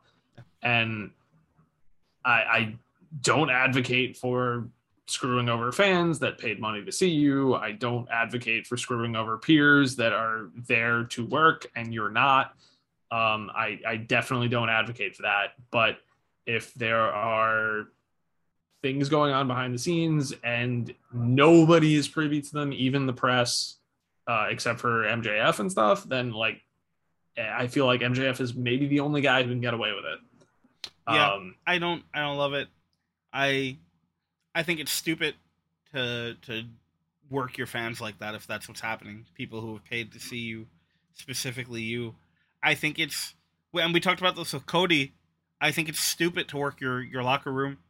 I think it breeds yep. distrust, especially now when there are people who are openly frustrated about stuff. I think it breeds distrust, and it's yeah, no, it's fine to work the journalists though. No, that that's yeah, fine. That's I. Working the press, I, I get it as long yeah. as you're not like uh, causing harm by doing so. Sure. Yeah. Um, or making you know perhaps making fans pay money for something that you know is not going to turn into it, uh, mm-hmm. uh, something that they'll get anything for. But um, the other thing that you did mention before is like it's a lot of waiting to see, and I'm somebody with high anxiety so that's where like the pit in my stomach comes from of just everything drops out of oh no wait and see i'm trying to be optimistic about a lot of things but i totally can see the slew of ways that this turns into a shit show really really fast and in very bad ways besides oh no mjf might no show and want out of his contract mm. or not resign or whatever Yeah. Um, and again, I think if MJF is gone, if he does leave, if his uh, stay in the Shadow Realm is permanent, then uh, I think it's going to be a big statement for AEW talent, and I don't think he'll be the last one to do it. I I think that there are a lot of people with a lot of legitimate frustrations, and I think that there will come a time when they act on them because what was pitched is not what's happening. Yep, Yep, and I certainly hope that we don't turn into the uh, oh no, Tony Khan promises them the world to resign, and then they do, and then he's like, actually, plans have changed. You are just gonna sit here because that's that's just WWE then. Yeah. So. Uh, with that, I, I we are coming up on the end of our time, but I I would like to end on a positive note. So I will say this: up until now, Hangman has been still the greatest scripted story in pro wrestling. Uh, at least in the modern age, if not ever, at least in the modern age. Uh, and I'm really excited to see it continue because the thing with Punk, like I said before, it fits the story. It fits his story, which is fine. And I can't wait to see him now have to A, figure out who he is if he's not the AEW champion, and B, have to have to deal with some of his demons in a more concrete way. Because winning the title gave him confidence, but losing the title will teach him confidence. And god damn it, put him back with his friends. I'm curious to see his match at Forbidden Door. Tanahashi, Tanahashi, Tana. It's perfect. It's so It is. perfect. Please. It is, and I I I, I don't want a fantasy book now. It can We'll go either way. We'll- it, it could Yep. safely go either way, and that's that. That's we huge. will yeah we will see very soon and uh i'm i'm excited i'm excited for forbidden door and that's still something that i'm glad i can say Yeah, same. Uh, is there anything? Uh, any any closing thoughts? Any last things that you want to bring up? for all the negative there's still some positive i the show was incredibly long but the things that i enjoyed i very much enjoyed and aw still gave me that so i'm i'm happy for that and uh yeah yeah as you said hangman is great i appreciate i think that's what i was trying to say before about the uh the nuance of him thinking about do i use the belt do i not use the belt i think i appreciated so much more than just screw it i'm a heel now bah Oh yeah, absolutely. And even if this does end with a heel turn for him, I'm I'm glad they're doing it the way they're doing it. Yes, not just like two seconds, bam, he's a heel. Yeah. All right, and I guess that is going to uh, that's going to wrap it up for us here tonight. Uh, thank you for checking out this episode and hanging out with us and listening to us uh, rant, rave, and praise in some ways, double or nothing. Uh, just as a friendly reminder, because of this mega episode, there won't be an episode this Thursday. Uh, so we will see you back here next week, where we're going to talk about all the things that happened in wrestling and something else, which you'll find out more about next Tuesday. Um, so until then, take care. And for tonight, this one's specifically for you, Jeff Hardy. Remember, it's a farewell tour, not a death race. Take care.